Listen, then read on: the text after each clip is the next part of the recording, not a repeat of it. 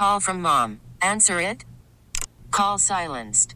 Instacart knows nothing gets between you and the game. That's why they make ordering from your couch easy. Stock up today and get all your groceries for the week delivered in as fast as 30 minutes without missing a minute of the game. You have 47 new voicemails. Download the app to get free delivery on your first three orders while supplies last. Minimum $10 per order. Additional terms apply. Okay, picture this. It's Friday afternoon when a thought hits you. I can waste another weekend doing the same old whatever, or I can conquer it. I can hop into my all-new Hyundai Santa Fe and hit the road. Any road. The steeper, the better. Because my all-new Santa Fe is available with H-Trek all-wheel drive, so I can hit the trail without a worry in the world. Heck, with 3 rows and best-in-class rear cargo space, I can pack the whole family in with all our gear. We've got available dual wireless charging for our phones, so we'll never lose touch with civilization, and we won't lose touch with the primordial power of Mother Earth. So which is it? Waste the weekend or do something a little more epic? And conquer it in the all-new Hyundai Santa Fe. Visit HyundaiUSA.com or call 562-314-4603 for more details. Hyundai, there's joy in every journey. The 0-2 pitch, swing and a miss, struck him out. The Philadelphia Phillies are 2008 world champions of baseball. Brad Lidge does it again and stays perfect for the 2008 season. 48 for 48 in save opportunities, and let the city celebrate. Well, Ray, I don't know about you, man. I still get goosebumps when I hear that. I do, too. Every single time, and I would imagine our next guest may as well. He is the man who's responsible for a lot of that, the great Charlie Manuel. Charlie, first of all, it is a pleasure and a delight, and thank you for joining us. And second of all, when you hear that Harry Callis call, what goes through your mind? I laugh, and I happiness. You know, I just kind of all of it just kind of comes right back to me. Really, you know, I kind of remember looking up in the stands and people start screaming and hollering, and players kind of just pause for like they didn't know what had happened, and all of a sudden it kind of hit them, and they took off running to each other, throwing them on the ground, things jumping on the piles. And the guys in the dugouts and the coaches, they were trying to hug us and everything like that. That was great, unreal. Actually, it means more to me now than I think it ever did because I was so tied up into baseball. You know, like in every day, it seemed like all year long I was working and things like that. So now it's kind of when I'm off the field, I can kind of relate to it. You know, like probably in a better way. You can savor the moment now as you couldn't then.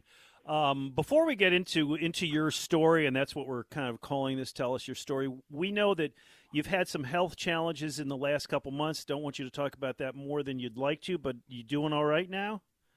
Yes, I'm doing very good. I had I went in on the 16th of December. I went into the hospital to have some work done on a replacement from a 2-year operation 2 years ago. I had a hernia, you know, like, and I'd had it for a long time, and it started growing, and I had to have it operated on. And evidently, they put this mesh in my stomach, and it didn't work out too good, and they had to go back and replace it. And actually, I thought it was, you know, like, I thought it, you know, like it was serious, but at the same time, too, you know, I didn't really understand the complications of it and everything like that. And all of a sudden, Glenn, I ended up with 2 major operations, and I looked up out one day and I saw all my family members there, and it kind of got a little scary for me. Yeah, that's Charlie. I was reading the story that Jim Salisbury wrote, where that was the point that you made. All of a sudden, you woke up and there was your whole family around your bed, and you said, "Man, this must be more serious than I realized."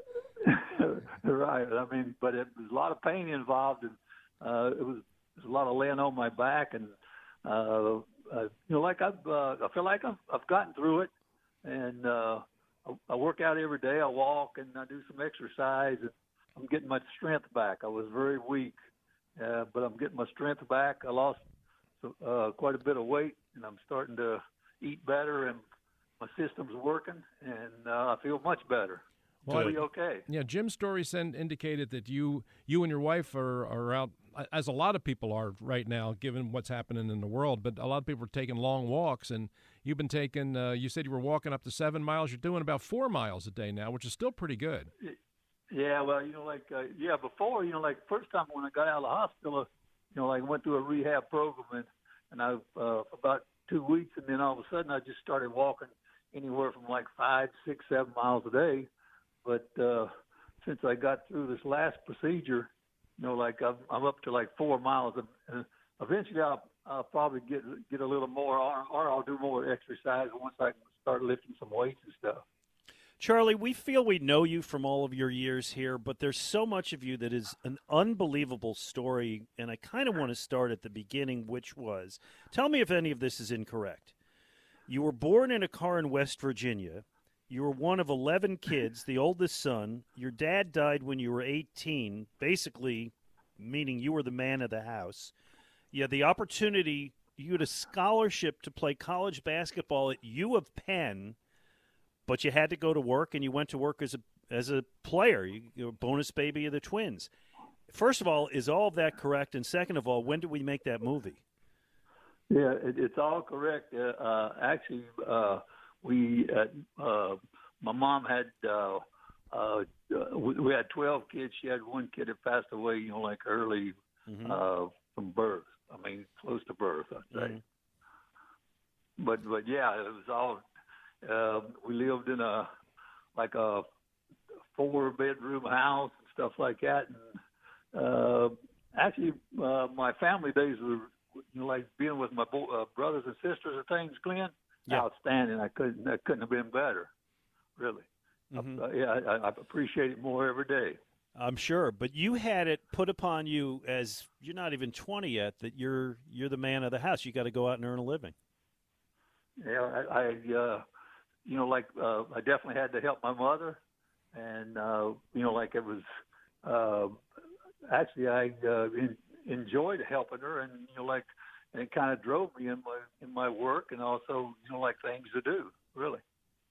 Mm-hmm. Well, if you were offered a college basketball scholarship, you're obviously a pretty good basketball player. To me, when I think back about it, I was a very good high school player. I don't know how good I'd been in college or any. I don't know if I could have been a professional player, but in high school, yeah, I was pretty good. I took it real serious. But I enjoyed it. So at 19, you report to the Appalachian League to play rookie ball. What was that like? Tell us about, a young man, a kid going off to play ball. Fortunately for you, I guess it's kind of near your home in West Virginia, right? Right. See, I was born in West Virginia. I never really lived there.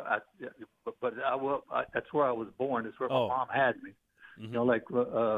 And she had me in a car, and they took me. The doctor, the doctor that she went to, that's where I was in North Fork, West Virginia, and that's where my birth certificate says. but really, see, I lived in Southwest Virginia. Okay. And I also, Glenn, where I played a rookie ball in Withville, Virginia. Yeah. That right there was I actually lived there and went to. First grade of school, first and second grade of school there. Oh, well, there you go. So what's it like? What's it like for a kid going off to play ball? A young kid going off to play ball. Well, I think it was because it was close to where I grew up, came from. I think that really helped me because I had a lot of kin people around there. I had a lot of my mom and dad had kin people there. And, I knew all my uncles and aunts and things like that. And actually, they used to come see me play. It wasn't that much difference as far as leaving high school and actually going and playing rookie ball.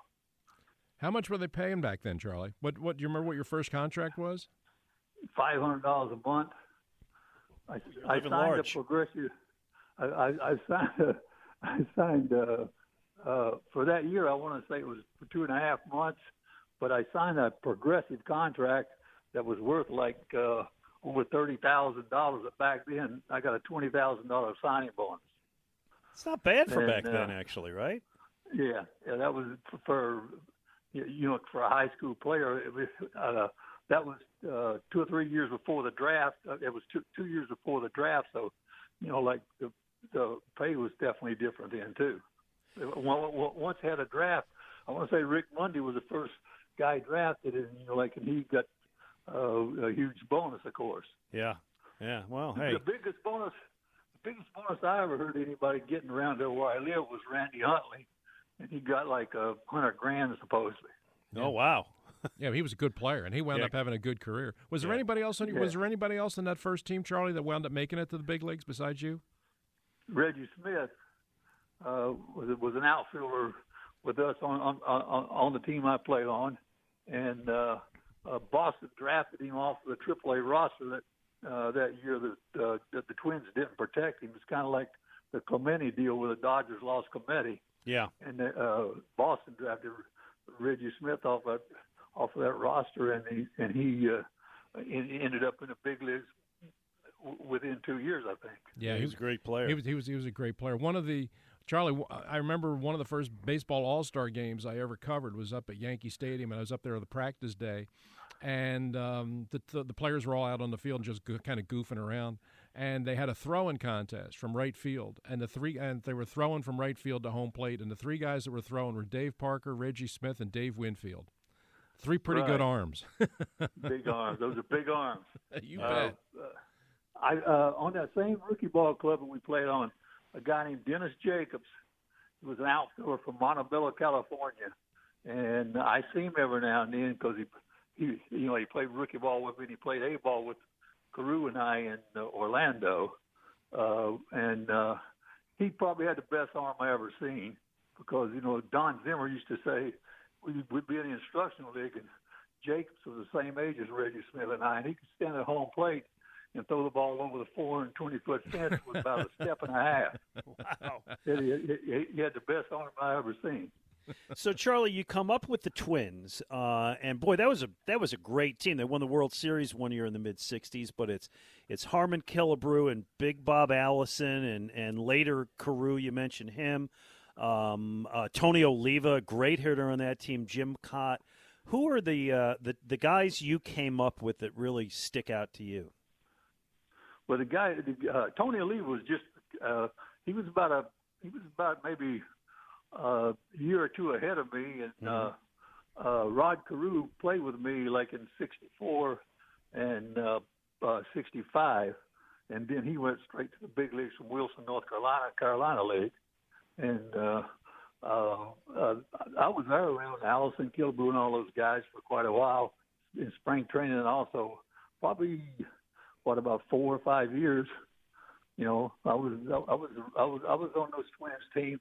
I always had a rookie year. I broke my ankle, and then after that, I was always hanging on, to keep a job. And then, and actually, I was a kind of like a three-player move in the game. If I pinch hit and you wanted to put me in the game, you had to send somebody in to run for me. And actually, when I think about it, I was fortunate enough to get as much time in as I did as a player. Who taught you your love of hitting? I think when I was a kid, I used to my grandfather on my mom's side, he used to take me up to this barber shop, and in Austinville, Virginia, and at that time, they had kind of like a semi-pro team there that would play on Saturdays and Sundays, and I'd go up there and watch a game with him when I was a little boy. And once I started, just keeping up with it, he would listen to the radio sometime, and I'd go in and sit and listen to the radio with him. I remember when Jackie Robinson played in the All-Star game, I want to say it was in 49. I can remember that. Mm.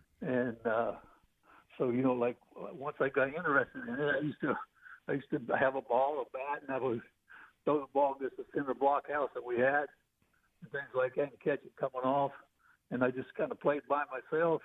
I didn't even make my I lived in a place called Freeze, Virginia. I didn't make a little league team. You know, like I made a YMCA team when I was about 12 or 13 years old, but I couldn't make our little league team. But at the same time, I used to practice by myself. I had a lot of rocks, things like that, and I was always interested. I always collect baseball cards, things like that, and I knew about every player. Yeah, I've seen you referenced. I've seen references over the years when you've talked, because you've always been regarded as a hitting guru, either as a coach and when you're a manager. But that you've often referenced Ted Williams as a guy that was an influence with you. How did you encounter Williams? Because he obviously wasn't part of the Twins organization. You know, I think when I first met Ted Williams, actually, to talk to him and things, he'd just become a Washington Senators manager. And I talked to him like in spring training, and but no, I'll take it back. I first met him when I was playing in the minor leagues, and I met him here in Winter Haven when we would play Red Sox minor league teams over here in Winter Haven. I was in Melbourne, Florida, mm-hmm. and I, you know, when I talked to him, you know, and then later on when he became a manager of Washington Senators, he used to work with Greg Nettles, and Billy Martin would get mad. You know, like we'd come out and have early hitting. Guy named Johnny Gore would throw to us, and Williams would always be sitting over in a dugout and come over and start talking to us, and start instructing us. And once we started talking to him, every time I'd see him, he'd holler at me and things. And I used to use his book, you know, The Science of Hitting, you know, like just to have a conversation with him. Well, that was wise, you know, on your part, man. If you're going to listen to somebody about hitting, man, that's as good as it gets. I'm going to fast forward a little bit here because I want to get this part in before the first break, which is a couple of years in the major leagues, the Twins, the Dodgers. You end up finding a baseball home in Japan where you became known as Aka Oni, the Red Devil. I love that.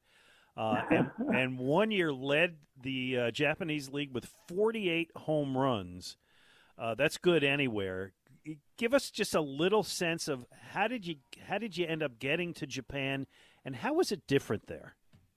Well, you know, like the problems I had as far as getting to play every day was, you know, like I always thought that actually I was a much better hitter. If you look at my big league stats and things like that, if you to see how I got my at-bats and things.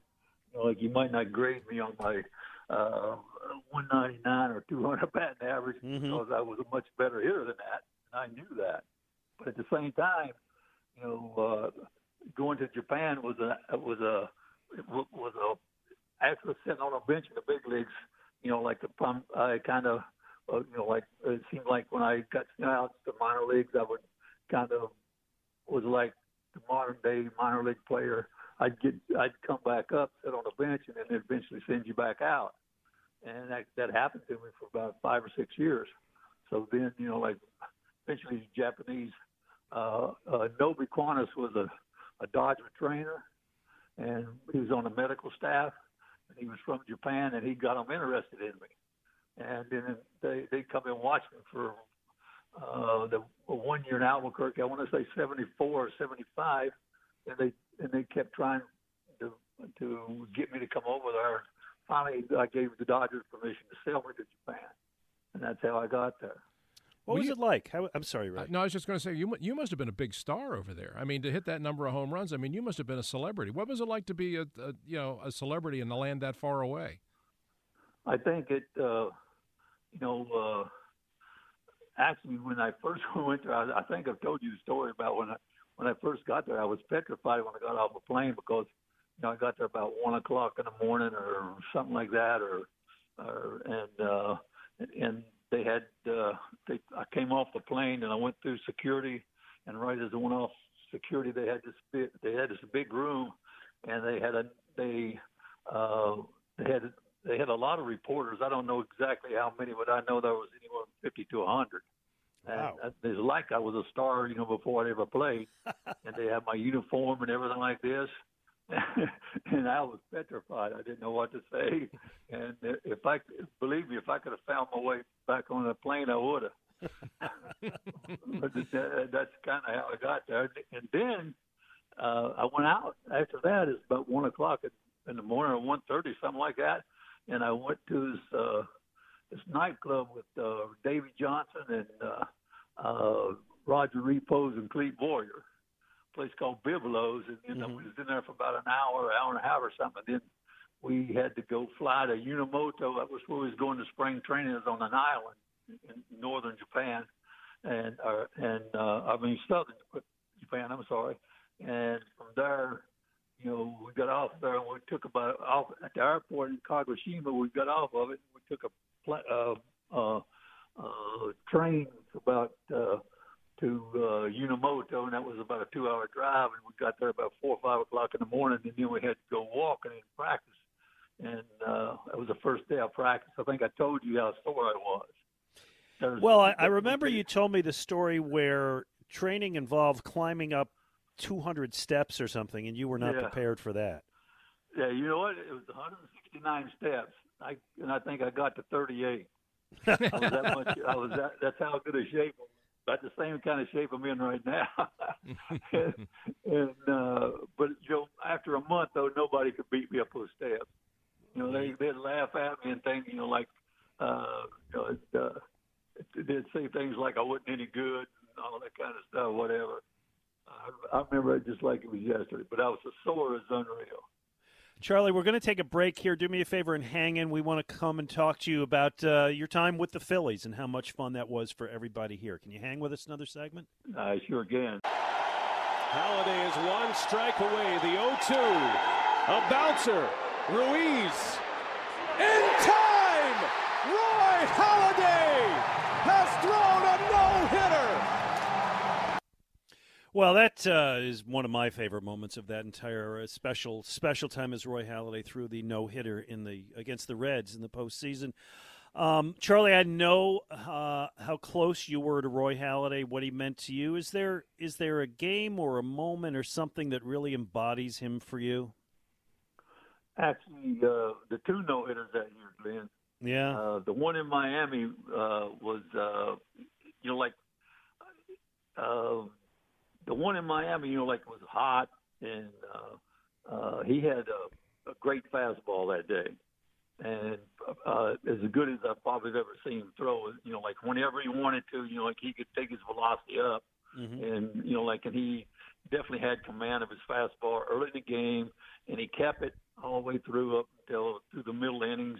Probably got to the fifth, sixth inning, started throwing some off-speed stuff, but then later on, 7th, 8th, and 9th, and went right back to his fastball.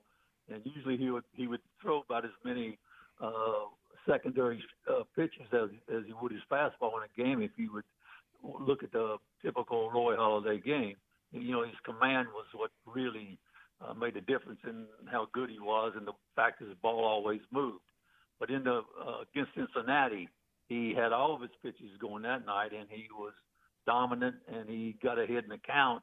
And he, and he just used all of his stuff to carve them up. And if you would ask me which game I thought was the best, I would probably say the one with Cincinnati because, the type of team that he was pitching against, and also the moment he threw it in, and all that went into it. And those are the two best games that I remember, of course, and they both were no hitters. Whenever you talk to his teammates, the guys that played with him on that team.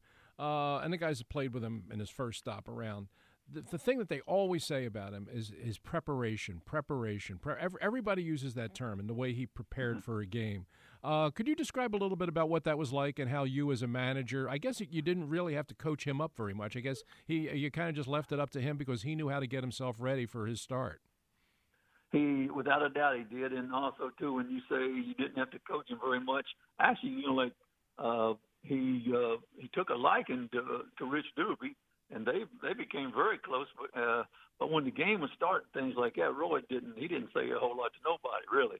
I mean, he would get that was his focus. But as far as his workouts go, when we first got him, I showed up in spring training like 5:30 every morning. He beat me there, and I got mad, so I started really, getting in there a little earlier. And earlier I'd get in there, it seemed like he'd be there waiting on me. And, I'd walk in the weight room there, and they'll look, Roy Halladay's a pitcher, and there's certain things like doing curls or squats and things like that. This guy's doing heavy squats and, weight like 700-800 pounds, things like this. I'm going, you got to be kidding me. And we couldn't slow him down. And he would never be by his locker. He'd always be working out and being prepared.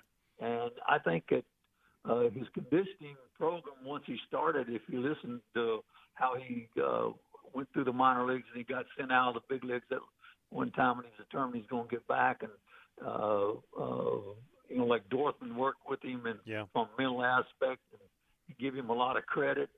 Roy did. That was his guy that he mentally he talked to a lot. And I think that Roy Halladay was in such a great shape that he thought he was stronger than everybody else. He thought that was who his identity was. I'm bigger, stronger. I throw harder. I can outsmart you. And, I'm going to – determination was off the chart. And he didn't talk much, but he was a silent leader on our team and a big influence on our ball club, of course. And the players that, around him, he loved Utley, Howard, Rollins in our team and the pitchers and things. He was a tremendous teammate, but at the same time, he was a great talent. Charlie Manuel, I feel to this day, Glenn, I feel that he came over to be with us because he wanted to win the World Series. Yeah. And that when I think about him and how close I got to him after both of us was off the field. If I could have one wish in baseball, I would have wished that we could have won a World Series with Roy Halladay on our team. That's very nice. You were very known for your ability to connect with players, and the one that we always saw, because he was usually standing next to you at the dugout, the railing at the dugout, was Jimmy Rollins. Fair to say, you guys had a special relationship. Without a doubt. I will tell you something. I look at I love Jimmy Rollins. I used to love Kenny Lofton. I've had some players that I knew who they were. I was very close to them, and people used to ask me a lot about what did Jimmy and I talk about. A lot of times I would be just answering, I guess he thought that I was agreeing with him, but not really. I was watching the game, and I just go, yeah, and it was, but still, yeah, believe it or not, it would pump him up, he knew I wasn't mad at him for swinging that 3-1 pitch and over-swinging and popping it up about 200 feet in center field. But at the same time, Jimmy Rollins was a great talent. When I think about him, the more I think about him, he was a 5-2 player. He was like a Robbie Alomar type player. And but Jimmy was an underrated shortstop, and actually when I look at his production as a hitter and how he went about it, underrated player for me, Glenn. I think that he was really. I the more that I out off the field and things like that, and I see players. Jimmy Rollins for me could definitely be a Hall of Fame player. Yeah, that's what I was thinking, Charlie, because I think the Alomar comparison is not a bad one. I mean, it's similar in that respect, and Robbie Alomar's in the Hall of Fame. And, Glenn and I have talked about this on the show, is, if there would be anybody off of your team, your championship team, the team that won it all, that went to the Hall of Fame, and we think there's a chance, sadly, that none of them might go, but we thought that the one that would, if it were to be one, Glenn and I both agree, which should probably be Jimmy. Right. Well, talent-wise, his talent speaks for itself. It's one thing you can't take away from a guy is his tools and his talent. And when you see him, run, throw. And, some of the things that would go unnoticed was his throws on cutoff and relays. When you hit him, when the outfielders hit him with a ball and his throws that he would make deep throws at times. Yeah, and he had an accurate arm. He had a great accurate arm, and a lot of his talent you kind of took for granted, but he was that good of a player. I think that Utley was a preparation, determined player. He was very special in his own way, you know, like as far as if you're going to grade players out, Utley didn't have the range or the big arm like Jimmy had, things like that. But Utley had a lot of determination at heart and, you know, like in the love and passion to play baseball. Jimmy had a lot of the natural talent, you know, like the tools. If I were to suggest a player that drove you nuts, I would think his name would be Victorino. Yeah, I think it, you know, like, you know, I did, he did at times, you know, like he was, because he was so hyper and high strung and things like that, you know, like he, but when I think about him, I'm going to tell you something. I give him credit because for a little guy, he had a lot of talent too. Oh, yeah. And Victorino was a big part of our club too. I mean, we had a balanced lineup, and Victorino, like when he hit second or led off, or I could bounce him down in the six hole and things like that. And I could use his talent, you know, like to set up innings, especially when he hit six down in the at the end of down toward the end of the lineup to do some to manufacture some runs and things. He was for a little guy, he had a lot of talent too. He had a big arm, you know, like, and he had speed, and he was a switch hitter. You know, all those things counted. You know, like Victorino definitely played a part in our winning. For your relationship being with Jimmy as close as it was, and you just talked about that, there were times when you had to sit him down. There were times when you had to discipline him for not hustling. Was that hard for you to do? I mean, given the fact that you really liked him, you admired the way he played, the times that you actually had to discipline him a little bit, was that hard? No, it wasn't hard at all. I'm gonna tell you something. I wasn't hard. It wasn't hard for me, but at the same time too. He was the reason why it wasn't hard for him because he never. I'm gonna tell you something. I always felt like he was close to me and showed me a lot of respect. Jimmy never argued with me. I can remember one day in Washington when we went to see the president that day, and we come out and Jimmy was a little, you know, it was hot. He was a little slow reacting, and I got on him, and he said something back to me, but it wasn't, you know, like Glenn. It was a competitive kind of deal. It wasn't like it wasn't challenging you. Disrespectful or nothing. Right. Yeah. He was a professional, and he realized. I think Jimmy realized that every now and then he needed a kick in a rump or somebody to, you know, like they tell him to let's go. You know, like Lofton was like that. Yeah. I mean, really. One other player I want to ask you about because I know what a special relationship you had with him. We saw him here. You saw his best in Cleveland, and that was Jim Thome. And I know when he got into the Hall of Fame, he said Charlie Manuel was like a father to me. That for you, that was a very special relationship for the two of you, wasn't it?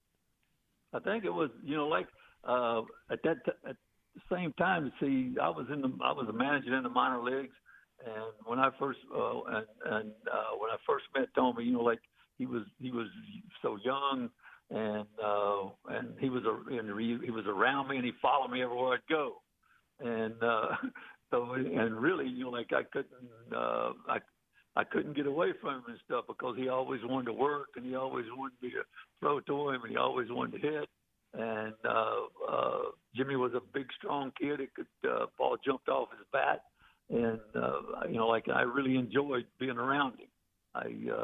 And I think the time that in his career and all those years I was with him, I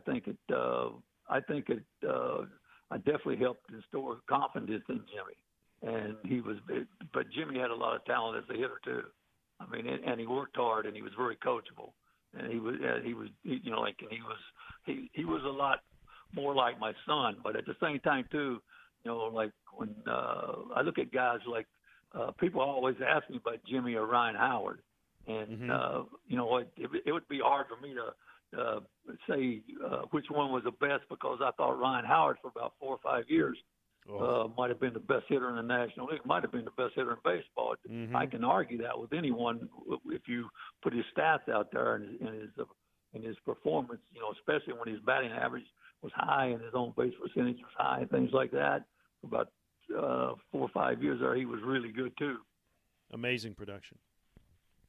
When you think about the year that you finally won it, Charlie, the year that it all came together and that team made the run and you won it, at what point in that season did you feel like, because you had been close before, I mean, this team had been close before and you knew you had the makings of it, but at what point in that season did you kind of feel like this could be the year? You know, usually when I go, you've probably heard me say something about this before, when we got beaten Colorado, you know, like when in 07. Yeah. You know, like in, at the end of that series, that might have been one of the deadest clubhouses I've ever been around. As far as you could tell, that our players, you know, like they were unhappy, but they were disappointed, and it seemed like everything that I saw and heard, you know, like that they were hurt. And, you know, like a lot of them didn't talk about it. You know, like they expected us to do much more, and so did I. And the next, usually when I come the next spring, we go to spring training in 08, you know, like I usually get up and give a big talk, and half of it's kind of like I'm talking right now, rambling around and things. But then all of a sudden, you know, like you can just feel it. I mean, we wanted to play baseball, and actually from that day on and through spring training, the first day on and all through the season, I always felt like we was going to win. I always felt like that we had the better team and we had the best group of guys. You know, like the guys that really like to be with one another, and we just had kind of a warm feeling about us winning and things. And we never panicked or nothing like that when we'd lose 3 or 4 or 5 in a row or something. You know, like we always would pick it up and go, you know, stay with it. We'd be losing games. I mean, I remember really we'd be losing games and like against the Mets or someone like that, Utley or Howard or Rollins or a lot of those guys would say, "Hey, we got them, Chuck. Hey, yeah. This is our game." We'd be 6, 5, 6, 7 runs down. That didn't matter. I mean, we were, you know, like we were going to stay there and play the whole game out. And actually, our team for about 5 or 6 years there, we come to the ballpark every day. We come to the ballpark, and we expected ourselves to win that game. You know, on that day, you know, like that's what we played for. And I cannot tell you. I think of Jamie Moyer. I think of guys that's on that team, and you know, like, and I cannot tell you how easy that team was to manage, too. Well, the confidence on that team was terrific. The talent on that team was just great, and the leadership on that team, Charlie, that was you. And you, the thing that you were able to do for many years here is you had a very talented locker room, clubhouse, but you were able to keep it together. You never lost it. They always respected you. They always played for you, and that's a real tribute to the manager. Listen, We could talk to you all day, and we've taken enough of your time, and we do have to hit a break. Before we go, what are you and Larry Bowa up to these days? You know what, Bowa and I, you know, in the last 3 or 4 years, mm-hmm. Bowa and I've been able to spend a lot of time around each other, and Larry Bowa and I have some of the greatest baseball talks in the world, really. I mean, you know, like all the people he knows and all the people I've been fortunate enough to get to know and things like that, it seems like we always get around to things that we got in common. And talking baseball is one of them. And we laugh and we have a good time. I like to eat dinner with him. I like to be around him. I mean, we'll argue some, of course, and things like that, and that's all part of it. But now I look at Bowa as a real good friend. Very good. When I was in the hospital, he came and saw me regular and everything like that. He calls me, you know, like in spring training, he called me and asked me if I need anything and how am I doing. And also, too, I'd like to say Pat Gillick calls me. He calls me at least twice a week, and he keeps up with me. And I've actually gotten to know Pat much better, spending more time with him since I've been off the field. and we were pretty close. We worked together, but at the same time, you know, like Pat Gillick is credit to baseball, and a big credit to baseball, and he's been good for me, and I've learned a lot from him, and my success. He played a big part in that too. Well, listen, Charlie, you're a legend in Philadelphia sports. You're a terrific storyteller, which is why this hour just breezed by. Ray and I want to wish you the best of health. Please give our best to Missy, and people who don't should follow Charlie on social media. He's on Twitter at CM41. I have to believe you got a ghostwriter in your house doing that. Yeah, well, I Missy, sometimes when I'm just talking, you know, like I guess you got to remember Missy listens to me, so I talk a lot. Yeah.